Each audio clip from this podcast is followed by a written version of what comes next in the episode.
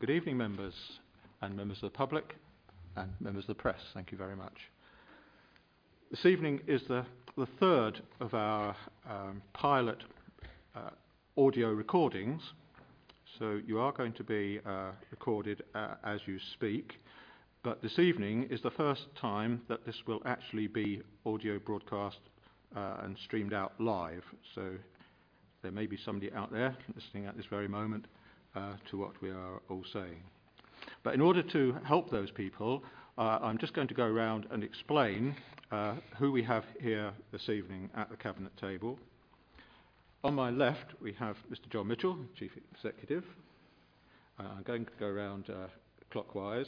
Uh, then we have Mr. Stephen Joyce, Assistant Chief Executive, Finance. Councillor Robert Chambers, who's the Cabinet Member for Finance.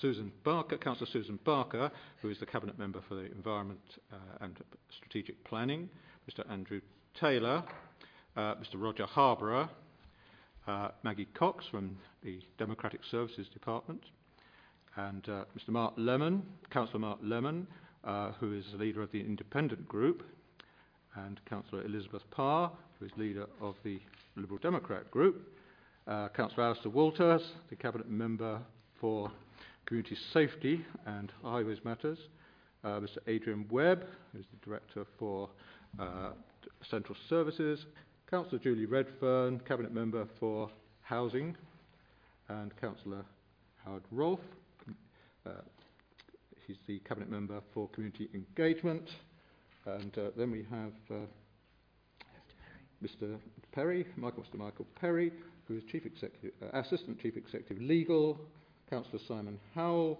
uh, who is the Chairman of the Performance and Audit Committee, and on my immediate right is uh, Councillor Jackie Cheetham, who is Deputy Leader and has uh, special responsibility for aviation matters.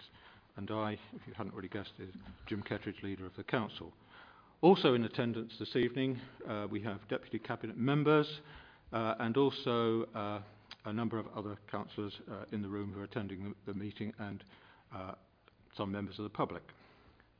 Uh, but to begin our meeting this evening, we have a member of the public who's actually uh, Councillor Mike Hibbs, who wishes to make a, a statement to the Council. So, Councillor Hibbs, if you'd like to come to the table, thank you very much.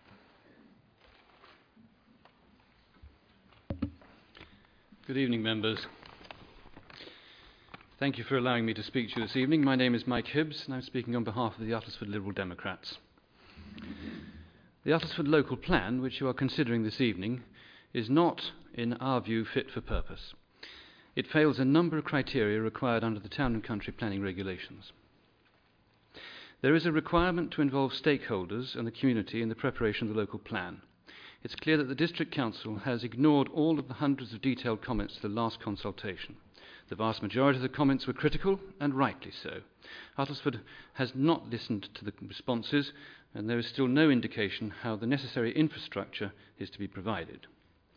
The local plan notes that many of the infrastructure issues are critical, but there does not appear to be any coherent answer in the document.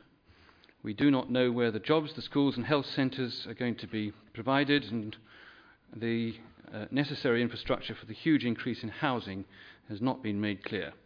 There's been no consultation on the necessary infrastructure with local communities.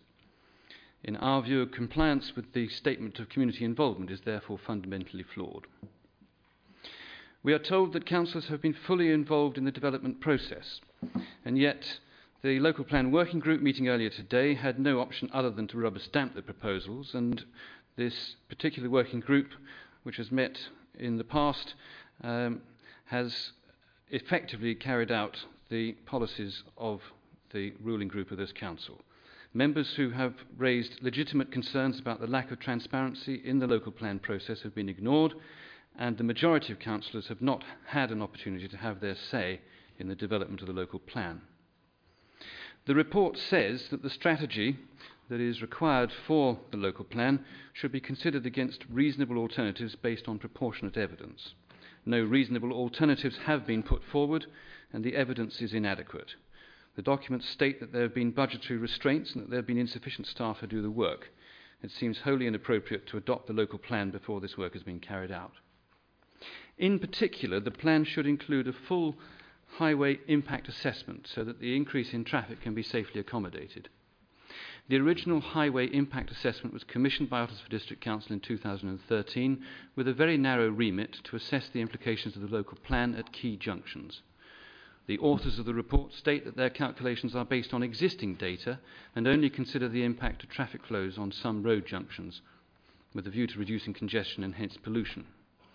In view of the changes to the local plan, Essex County Council has prepared a revised highway impact assessment. It does not appear to be available to the general public, nor is it listed in the papers for this meeting. In any event, this assessment is already out of date. The proposals contained in the report for Elsenham are apparently soon to be revised. The proposal for Saffron Walden appear to depend on the compulsory purchase of land, which may or may not be successful. It is difficult to have any confidence in this document. The evidence base for the local plan is fundamentally flawed and it should not be adopted. Thank you. Thank you very much. Do, do, you, do you wish to respond at this point? I can respond to a couple of those items, Chairman. Um, involvement of stakeholders. This, this plan has been out to a number of consultations. The last one finished in January this year, including extra sites. Of course, we have not ignored detailed comments. Every comment is listed there and is being considered. The necessary infrastructure required to deliver this is set out at the back of the document, um, whether it's health centres, whether it's road improvements. Um, I, I'm absolutely astonished that somebody says there's been a lack of transparency. We've held many local power working groups which have been open to every single member. The minutes of those, the papers for all those are on the internet. They are accessible by everybody. The highway impact assessment, that is accessible on the internet as well. I really don't understand how a few of those comments have been made, Chairman. But I'm happy if Mr Hibbs has anything in particular, Councillor Hibbs, anything in particular he wishes to follow up with me, I'm happy to pursue that. Thank you very much. And thank you very much, Councillor Hibbs. Thank you. Um, uh, sorry, uh, apologies for absence. Can we have, please? I had apologies from councillors Rangers and God- Godwin. Thank you very much. Uh, are there any other apologies from members? No, thank you very much. Any declarations of interest at this point? Councillor Barker. Chairman, could I declare an interest as an Essex County Councillor? Thank you. Any other declarations of interest? Thank you. Uh, the minutes of the meeting held on the 27th of March, if available, well, they're not available uh, at this point in time, bearing in mind that that meeting was only uh, last Thursday, and therefore those, meeting, those minutes will be carried forward to the next uh, Cabinet uh, meeting. So therefore there are no matters arising. Uh, item four on the agenda is to receive any questions or statements from members of the Council on matters relating to the agenda. I'm looking around at members who are not at the table to see if they wish to make some comment or ask a question, and there is none, so I will move on. Um, item five, matters referred to the executive uh, from the uh, overview and scrutiny procedure rules and the or the Budget and Policy Framework Procedure Rules. I am not aware of any. Item 6, reports, if any, from Performance and Audit Committee and Scrutiny Committee. Again, I'm not aware of any, and I suspect, bearing in mind, uh, as I said earlier, we only had a Cabinet meeting on last Thursday. I suspect there is nothing further. I'm looking at Councillor Howell, uh, uh, and, and uh, unfortunately, we don't have Councillor Godwin here this evening, as she is incapacitated. Moving on then to item seven on the agenda, the local d- development scheme, the uh, re- revised scheme. Uh, can I ask Councillor Barker if she would present this item? Thank you, Chairman. This evening, Chairman, we have two reports to consider with reference to the local plan. The first item is the local development scheme as revised, which sets out the timetable for the Uttlesford Development Plan. The local development scheme will be considered by the inspector to ensure that we are following it as we prepare our local plan. Since the report was written, two further minor changes have become necessary. On page 11 in the key stages, in order to ensure that a full six weeks consultation is undertaken, the publication of the local plan and pre-submission consultation will run from April to early June 2014. The second amendment is on page 13 in respect of gypsy and traveller needs. Here, the Essex-wide needs assessment will not be published until June to avoid local elections in some parts of the county. So the second bullet point must be amended from April to June 2014. With these amendments, I would like to propose that the revised LDS is approved. Thank you, Councillor Barker. Does that find a seconder? Thank you very much. Does anybody wish to speak to the uh, to this uh, paper, the uh, local development scheme as revised? As I say, this, there's not a lot new in this. This has been before um, the local plan working group uh, many times in, in its various uh, forms, having been updated many times over the last few years. Anybody wish to speak further to that? If there's not, then I shall put that proposal to the vote. Those in favour, please show. Thank you, that's unanimous. Item 8 on the agenda is the pre-submission consultation document, the Uttlesford Local Plan. Councillor Barker, thank you. Thank you, Chairman. Chairman, the second item this evening uh, that I'm asking members to, to look at is to endorse the pre-submission local plan as sound and to recommend such to full council. The specific recommendations A and B detail the Section 19 consultation and the Regulation 22 submission that will follow. This plan has been subject to a number of consultations, the most recent ending in January this year.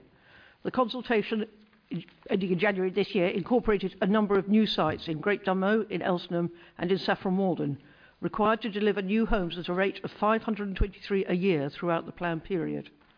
Through the local plan working group, every stage of this plan and policy has been scrutinised and agreed, and we are now in a position to move forwards with this final technical consultation. All the papers presented to the local plan group, working plan group, are in the public domain, and all elected members have been invited to all local plan working group meetings. This final consultation is not about where we will build homes, schools and shops, but rather about whether a number of legal tests have been met. The consultation sets out not only the site allocations, but the development management policies that sit alongside them and guide the planning committee as it considers applications. The pre-submission consultation document will be issued with a questionnaire and guidance on how to respond.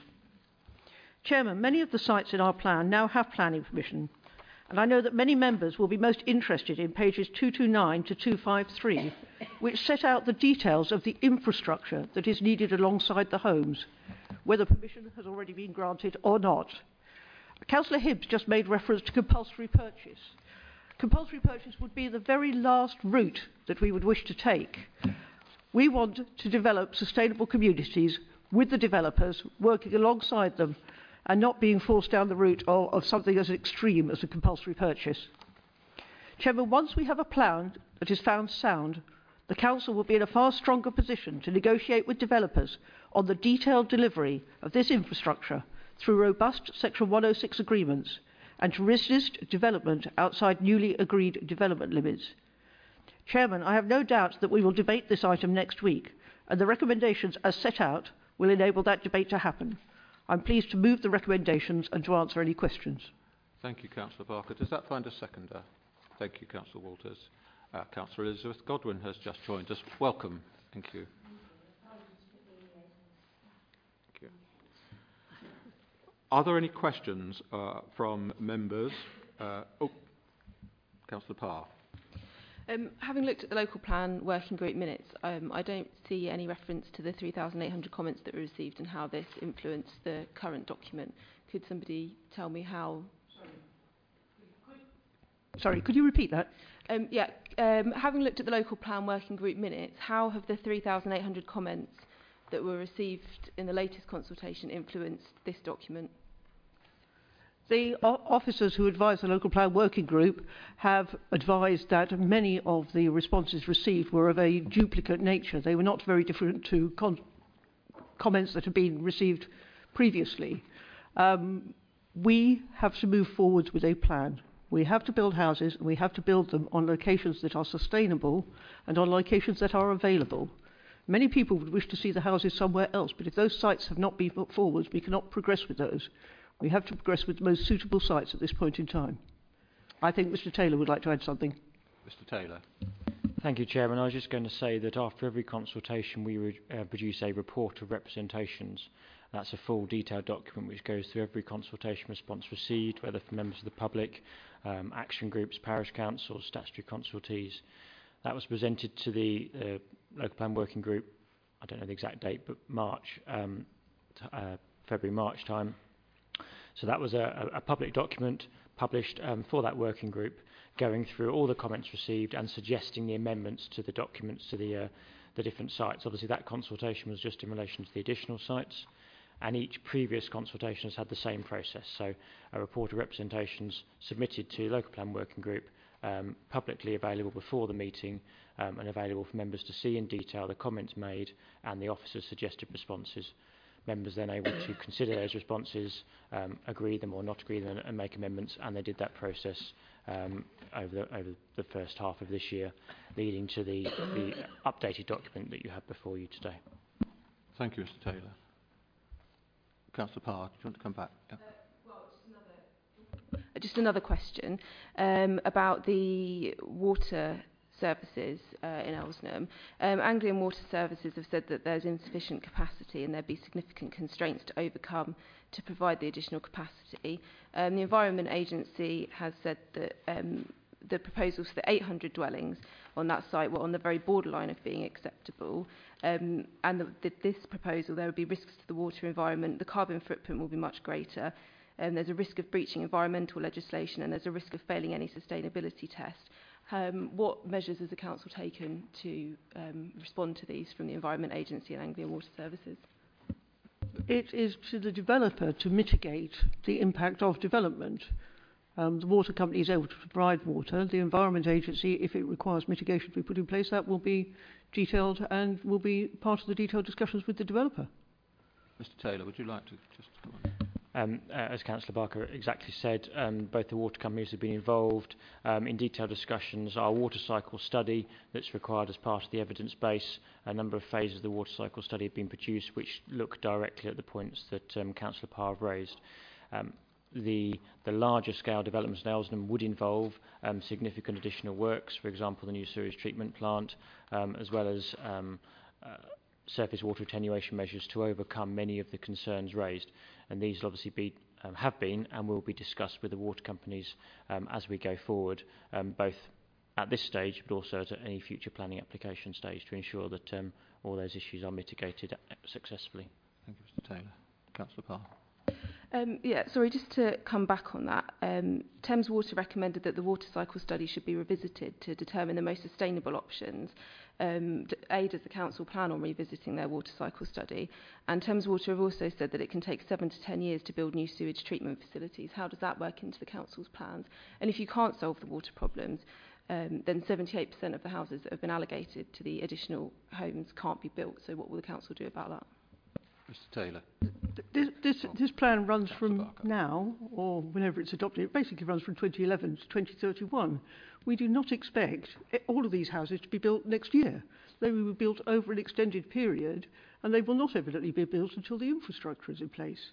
Um, uh, an example of that was discussed at the, the local plan working group this afternoon, where we were talking about a site in Dunmow that now has planning permission.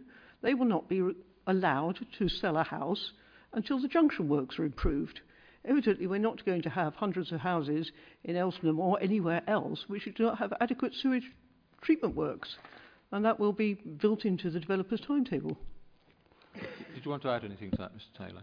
Only very briefly, and that's the, the first point. Um, we have not carried out an additional water cycle study, but following um, comments, we've had further consultation with all the um, water companies um, to take into account the additional um, uh, housing numbers that we've needed to do, and that consultation has, in, has um, then gone into the infrastructure delivery plan that will be published alongside this plan. So yes, we have responded to the comments from the water company and had further consultation with them.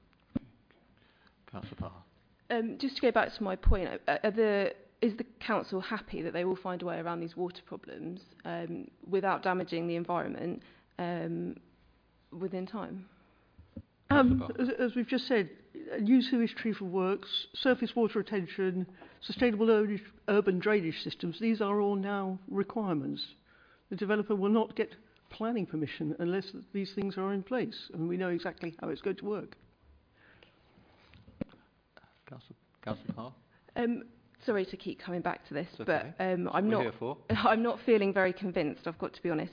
And um, I can't remember exactly which water company it is because there's so many involved in Elsenham, but one of them said there was only capacity for an extra 400 homes at the moment and there's 500 going to be built before Fairfield.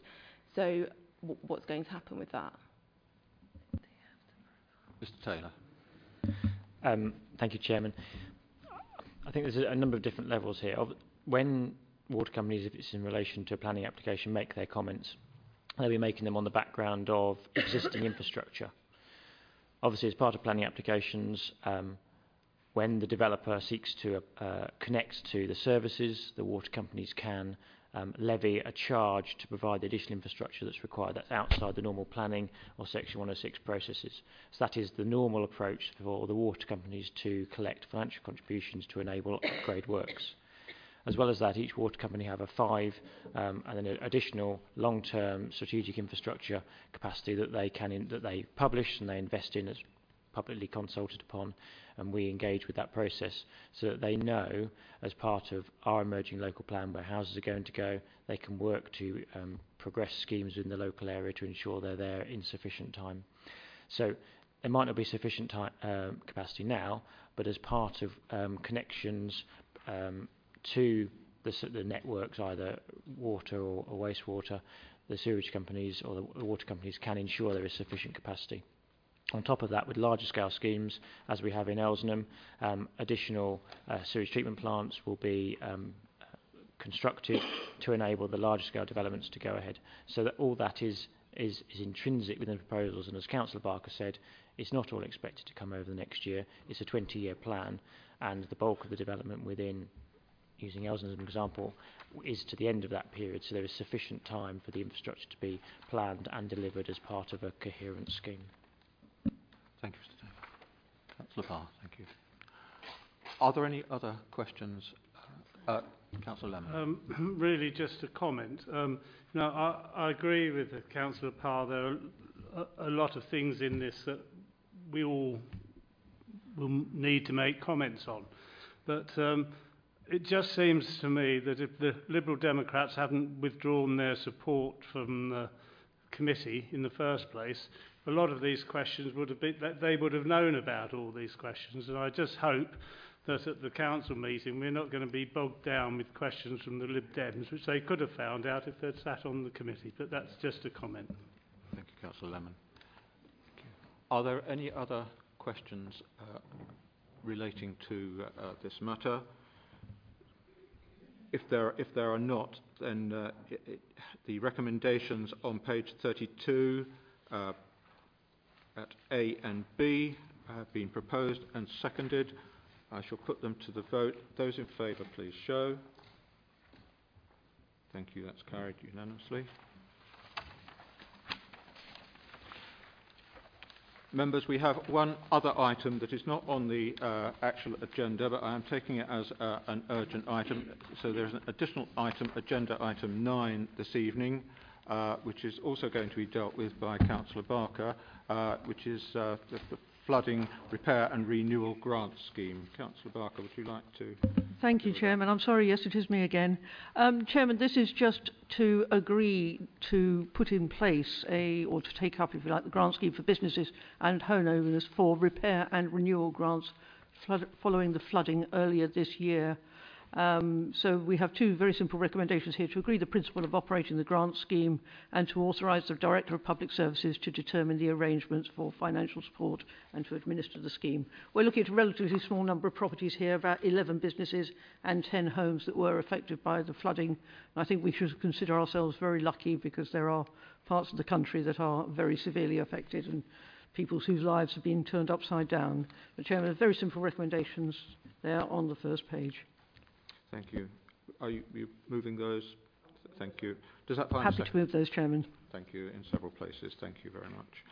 Right, members, you have before you these re- uh, two recommendations, um, particularly to authorise the Director of Public Services to determine the arrangements for claiming financial support and to administer the scheme.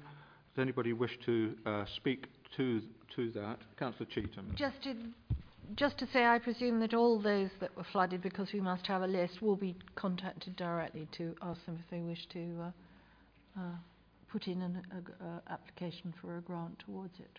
Uh, Um, I think that f- it has been very well advertised that there are business schemes out there. If we've had 20 or so come forwards, I'm sure that uh, there is local knowledge that will will get the message around, and all councillors, you know, if they have an area affected by flooding, I think we're, we're fairly localised here. We're, we're mainly talking about Stansted, I would imagine. Um, Newport had some Mr. Harborough, did you want to, to comment on this? Yes, thank you. We will certainly be contacting everybody who's uh, made us aware that they were flooded and would like to apply for a grant. Uh, we've utilised intelligence from members and from town and parish councils, um, and we will obviously be publicising the existence of the grant scheme. Uh, that should catch everybody uh, who would benefit from this grant. Thank you, Mr. Harborough. Anybody else wish to speak to this, uh, these recommendations? If not, then I shall, uh, they haven't, having been proposed and seconded, I shall put them to the vote. Those in favour, please show. Thank you very much. That's carried. Members, thank you very much for your attendance and thank those members of the public who have attended. Thank you very much. And, and particularly to our officers this, this evening for turning out in force. Thank you.